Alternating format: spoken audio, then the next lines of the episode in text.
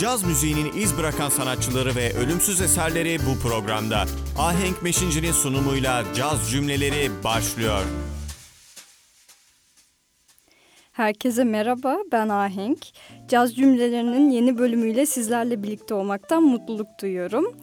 Umarım iyi bir hafta geçiriyorsunuzdur. Bu bölümde yine caz camiasının önemli müzisyenlerinden biri bizimle olacak. Sonny Rollins. Sonny Rollins 70 senelik müzik kariyerinde grup lideri olarak yaklaşık 60 albüm kaydına imza atmış.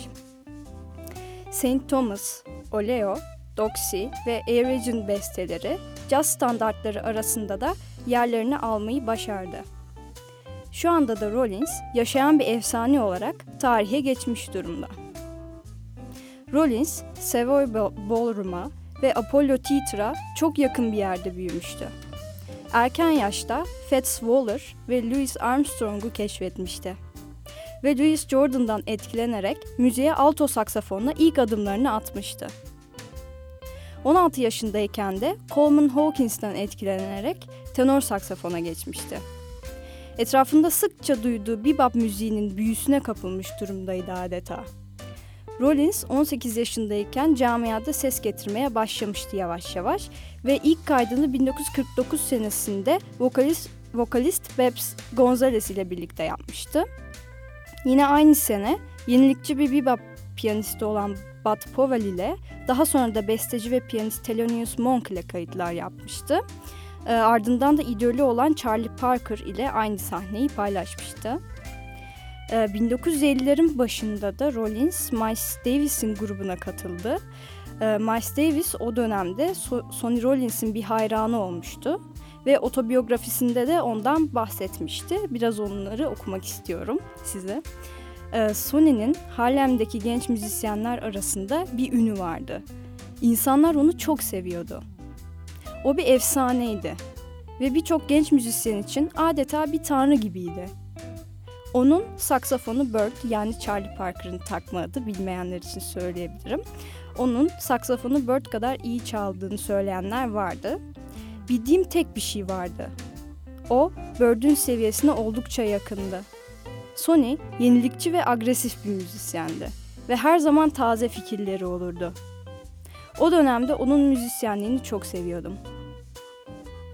Rollins 1954 yılında Oleo, Airegin ve Doxy bestelerini Miles Davis'in liderlik ettiği quintet ile kaydetmesiyle birlikte kariyerinde önemli adımlar atmış ve yükselişe geçmişti. Şimdi de bu sözlerin üzerine ilk kaydımız olan Doxy'yi dinleyeceğiz. Sonny Rollins tenor saksafonda, Miles Davis trompette, Horace Silver piyanoda, Percy Heath basta ve Kenny Clark davulda yer alıyor. Hepinize keyifli dinlemeler.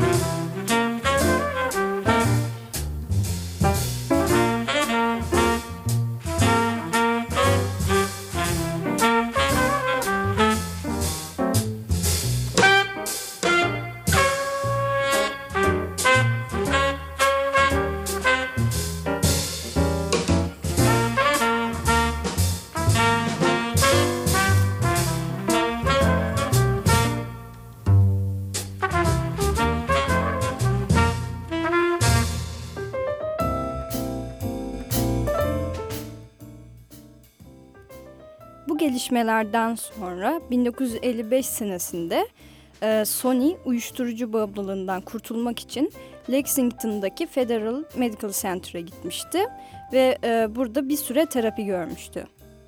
Ardından caz camiasında yaşanan olumsuzluklardan kaçmak için Chicago'ya gitmişti ve bir süre için trompetçi Booker Little ile birlikte yaşamıştı. Yine aynı sene Clifford Brown ve Max Roach Quintet'in bir üyesi oldu. Rollins bu quintette yaratıcı olmayı ve biraz da otorite sahibi olmayı başarabilmişti. 1956 senesinde ise Clifford Brown ve Richie Powell'in trafik kazasında hayatlarını kaybetmelerinden sonra Max Roach ile birlikte çalmaya devam etti. Ardından kendi albümlerini Prestige, Blue Note, Riverside ve Contemporary plak şirketlerinde kaydetmeye başlamıştı. Büyük ses getiren ve beğeni alan albümü Saksafon Colossus'u ise 22 Haziran 1956'da Rudy Van Gelder'ın stüdyosunda Tommy Flanagan, Doug Watkins ve Max Roach ile birlikte kaydetti. Bu albüm Sonny'nin grup lideri olarak kaydettiği 6. albüm olmuştu. Ve bu albümde kalipso stilinden esinlenerek bestelediği Saint Thomas parçası da yer alıyordu. Sonny, Saint Thomas'ın solosunu çoğunlukla ritmik paternleri tekrar ederek ve staccato'yu kullanarak çalmıştı. Sonny, Saint Thomas ile birlikte kalipso ritimlerini müziğinde daha sık kullanmaya başladı. Duke of Iron, The Everywhere Calypso ve Global Warming bestelerinde bu stilden esinlenerek yazmıştı. Ardından yine 1956'da Sonny Red Garland, Paul Chambers ve Philly Joe Jones ile birlikte Tenor Madness albümünü kaydetmişti. Albümün adını taşıyan Tenor Madness parçasında ise kayda John Coltrane de dahil olmuştu. Bu kayıtta Rollins ve Coltrane'i ayırt etmek zor değildi. Çünkü Coltrane daha canlı, parlak ve gürültülü çalarken Rollins de zıt olarak yumuşak bir çalışa sahipti. Fakat ikisinin de stili birbiriyle rekabet etmiyordu. Aksine birbirlerini dengeleyip tamamlamışlardı. Yılın sonuna geldiğimizde ise Rollins, Thelonious Monk'un Brilliant Corners albümünün kayıtlarında yer aldı ve ardından Blue Note plak şirketi için Sonny Rollins Vol. 1'ı Donald Byrd, Vincent Kelly, Ginny Ramey ve Max Roach ile birlikte kaydetti. Ardından 1957'de saksafon sololarının eşliklerinde bas ve davul kullanımını tercih etmeye başladı ve Strolling denen yapının da öncüsü oldu bu şekilde. Way Out West ve A Night at the Village Vanguard albümlerinde bu önemli trio kayıtlarını içeriyordu. Way Out West adı da albümde yer alan country şarkıları Wag on Wheels ve I'm an Old Cowhand'den esinlenerek konmuştu. Ardından 1957'de Los Angeles'tayken alto saksafoncu Ornette Coleman ile tanışıp birlikte çalışmaya başlamıştı. 2 sene sonra da Ornette Coleman grupta piyanist olmadan müzik yapmaya başlamıştı Sonny'den esinlenerek. Rollins o zamanlarda sıradan şarkılar üzerine improvizasyon çalmayı tercih ediyordu ve bu nedenle de dikkat çekmişti. Bu şarkılardan birkaçı There Is No Business Like Show Business, Tut Tut Tutsi ve Sweet Leilani gibi parçalardı. Ardından 1957'de Carnegie Hall'da ilk defa sahne almıştı ve Blue Note plak şirketi için Sonny Rollins Vol. 2 albümünü J.J. Johnson, Horace Silver, Thelonious Monk, Paul Chambers ve Art Blakey ile birlikte kaydetti. Daha sonra Aralık ayında da Sonny Stitt ve Dizzy Gillespie ile birlikte Sonny Side Up albümünü kaydetti. Rollins ve Stitt gerçekten ilham verici bir sonuç ortaya çıkarmışlardı. Rollins sololarında farklı uzunluklara sahip cümlelere ve farklı melodik yapılara yer vermişti bu albümde. 1958'de ise saksafon, bas ve davul üçlüsü için dönüm noktası yaratacak bir albüm daha kaydetmişti. Freedom Suite albümü. Albüm kapağındaki açıklamalarda da Sonny Rollins'e ait şu sözler yazıyordu. Siyahiler, Amerikan kültürünün kendilerine ait olduğunu diğer insanlara kıyasla daha çok iddia etmeleri gerekirken, ironik bir biçimde baskıya ve zulme maruz kalmışlardır. varoluşlarıyla insani değerlere örnek olabilmelerine rağmen böyle zalimliklerle ödüllendirilmişlerdir. Ayrıca bu albümde Oscar Pettiford basta ve Max Roach davulda yer almıştı. Şimdi ise sırada bir kaydımız daha var. Sonny Rollins'in Saxophone Colossus albümünden Saint Thomas sizlerle olacak. Sonny Rollins tenor saksafonda, Tommy Flanagan piyanoda, Doug Watkins basta ve Max Roach davulda yer alıyor. Hepinize iyi dinlemeler.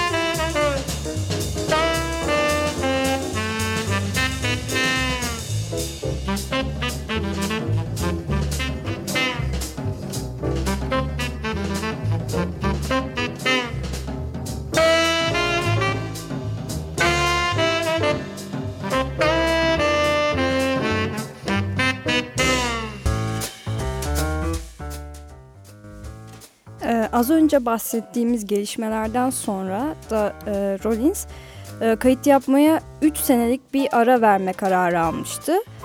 Ama ara vermeden önce Big Brass ve Sonny Rollins and the Contemporary Leaders albümlerini kaydetmişti. Bu albümün kayıtlarında da piyanist Hampton Hawes, gitarist Barney Kessel, basçı Leroy Vinegar ve davulcu Shelley Main de yer almıştı. Daha sonra 1959'da Rollins ilk kez Avrupa turnesine çıkmıştı ve İsveç, Hollanda, Almanya ve İtalya ve Fransa'da sahne almıştı. Daha sonrasında da müzikal anlamda biraz geri planda olduğu ve sahne almadığı bir duraklama dönemine girdi. Bu durum 1959'dan 1961 senesine kadar devam etti. Manhattan'ın doğu yakasında yaşadığı dönemde de çalışmak için Williamsburg Köprüsü'ne giderdi. Rollins'in o dönemde yaşadığı 15 katlı apartman ise The Rollins adıyla hala Grand Street'te ayakta duruyor. Rollins 2 sene boyunca bu köprüde hava nasıl olursa olsun günde yaklaşık 15 saat çalıştığını söylemişti. Ve nihayet 1961 senesinde bu inziva dönemine bir son verdi ve köprüde geçirdiği zamanlar için de şunları söyledi. Muhtemelen hayatımın geri kalanını o köprüde geçirebilirdim. Ama sonra gerçek dünyaya geri dönmem gerektiğini fark ettim. 1961'in Kasım ayında Rollins tekrardan sahne almaya başladı. Ve 1962 senesinde de Jazz Casual adlı televizyon dizisinde yer aldı. Tekrardan üretken bir döneme girip 1962'de The Bridge albümünü yayınladı. Ve bu albümle birlikte RCA plak şirketiyle bir anlaşma yaptı. Rollins The Bridge albümünü Jim Hall, Ben Riley ve Bob Cronshaw ile birlikte kaydetti. Bu albüm Rollins'in en çok satan albümlerinden biri olmayı başarmıştı. Ve 2015 senesinde de bu albüm Grammy Hall of Fame'e kabul edildi. Rollins'in RCA Victor plak şirketiyle yaptığı kontrat 1964 senesine kadar devam etmişti ve yayınladığı her albümde bir öncekine göre farklılıklar gösteriyordu. 1962'de yayınlanan What's New albümünde Rollins Latin ritimlerini keşfe çıkmıştı. Armenian Jazz albümünde ise avantgard stilini ön plana çıkarmayı tercih etti. Bu albümün kayıtlarında ise Billy Higgins, Bob Cronshaw ve Don Cherry yer almıştı. Şimdi bir kaydımız daha var The Bridge albümünden bahsettikten sonra. Where Are You kaydını sizler için seçtim. Tenor saksafonda Sonny Rollins, gitarda Jim Hall, basta Bob Cronshaw ve davulda Ben Riley yer alıyor. İyi dinlemeler hepinize.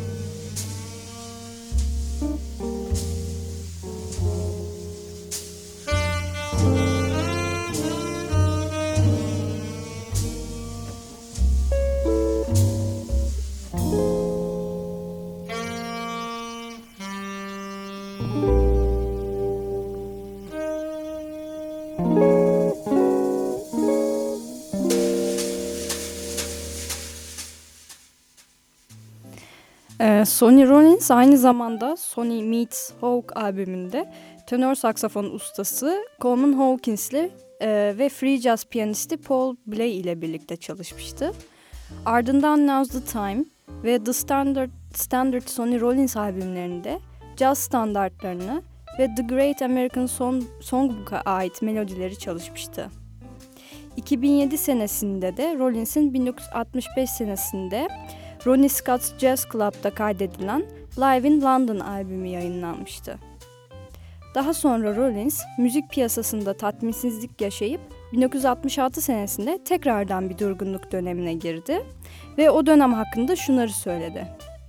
Her zaman kendim oldum. Her zaman kendim için istediğim şeyleri yaptım. Köprüye gitmek istiyordum. Bir dine inanmak istiyordum. Ama öte yandan da caz piyasası ve işleri hep kötü olmuştu. Ve bu yüzden tekrardan sahneye çıkmaya ara verdim. Bu sefer bir süreliğine Japonya'da çalıştım. Ardından Hindistan'a gittim ve bir manastırda uzunca vakit geçirdim. 70'lerin başında tekrar ortaya çıkıp 1972'de bir albüm kaydı yaptım. Kendimi toparlamak için biraz ara vermiştim ve bence bu herkesin yapması gereken iyi bir şey. Rollins tekrar işlere döndüğünde Impulse plak şirketiyle bir anlaşma yaptı. Bu plak şirketinde Alfie, There Will Never Be Another You, Sonny Rollins on Impulse ve East Broadway Rundown albümlerini kaydetti. Bu albümün kayıtlarında Rollins'le birlikte Freddie Hubbard, Jimmy Garrison ve Elvin Jones yer almıştı. Ve bir sonraki 6 sene içinde de Rollins başka bir albüm yayınlamadı. 1969 senesine geldiğimizde Rollins sahne almaya tekrar 2 senelik bir ara verdi. Bu zaman diliminde ilk defa Jamaika'ya gitti. Burada meditasyon ve yoga yaptı. Ardından Hindistan'a gidip Doğu felsefeleri üzerine çalıştı.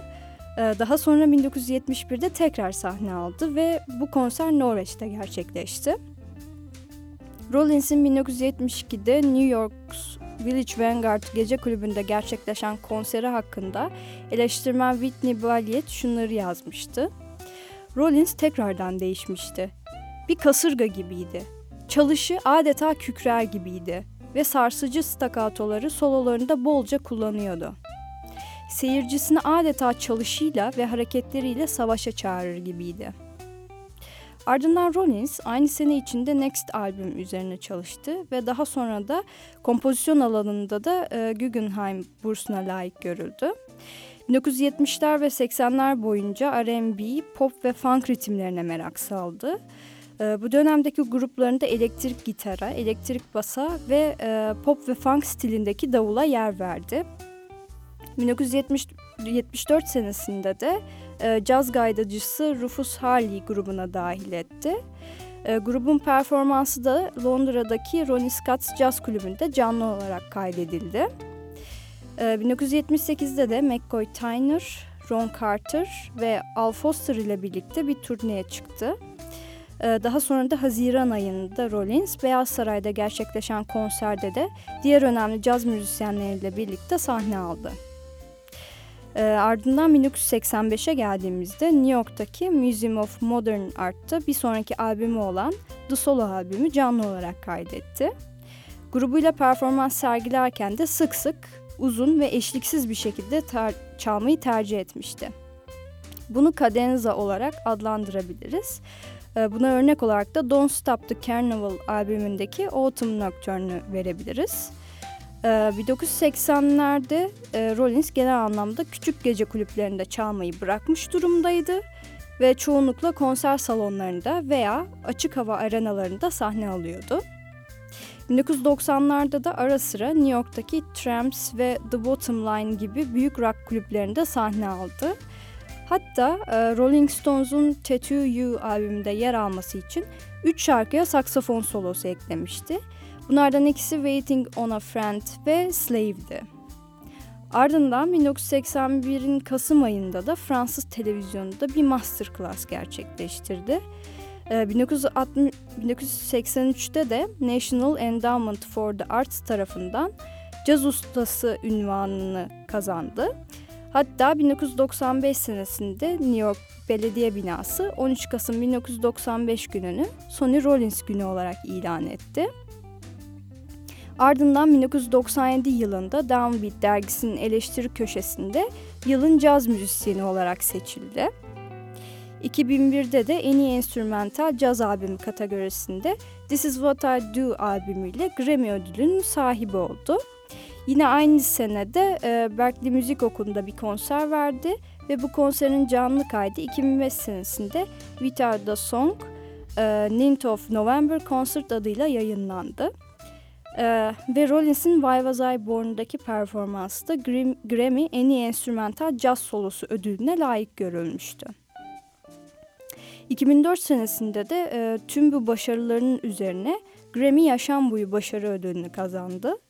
2006 yılında ise Downbeat dergisinin okuyucu anketinde de 3 tane başarı ünvanına sahip oldu. Bunlar yılın caz müzisyeni, en iyi tenor saksafoncu ve yılın albümü ünvanlarıydı.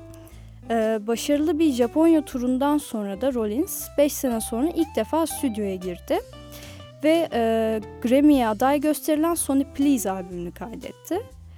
18 Eylül 2007'de de Carnegie Hall'da ilk performansının 50. yıl dönümü anısına Bob Cronshaw, Roy Haynes, Christian McBride, Bobby Broom, Kimati Dinizulu ve Clifton Anderson ile birlikte bir konser verdi.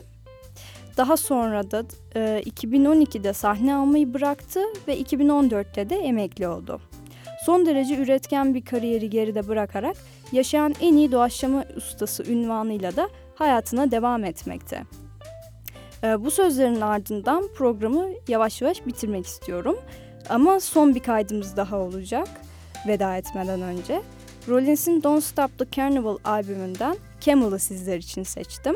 Hepinize keyifli dinlemeler. Bugünkü programı dinleyen herkese de teşekkür ediyorum. Şimdiden iyi bir hafta sonu diliyorum hepinize. Bir sonraki programda görüşmek üzere, hoşça kalın.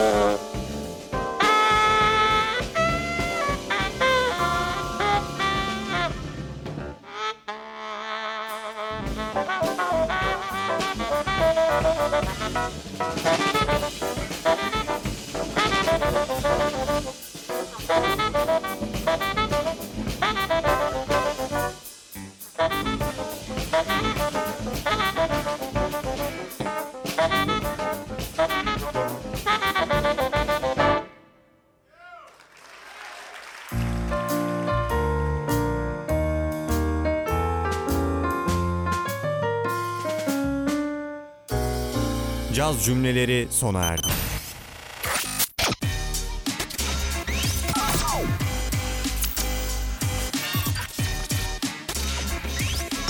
Caz Radyo.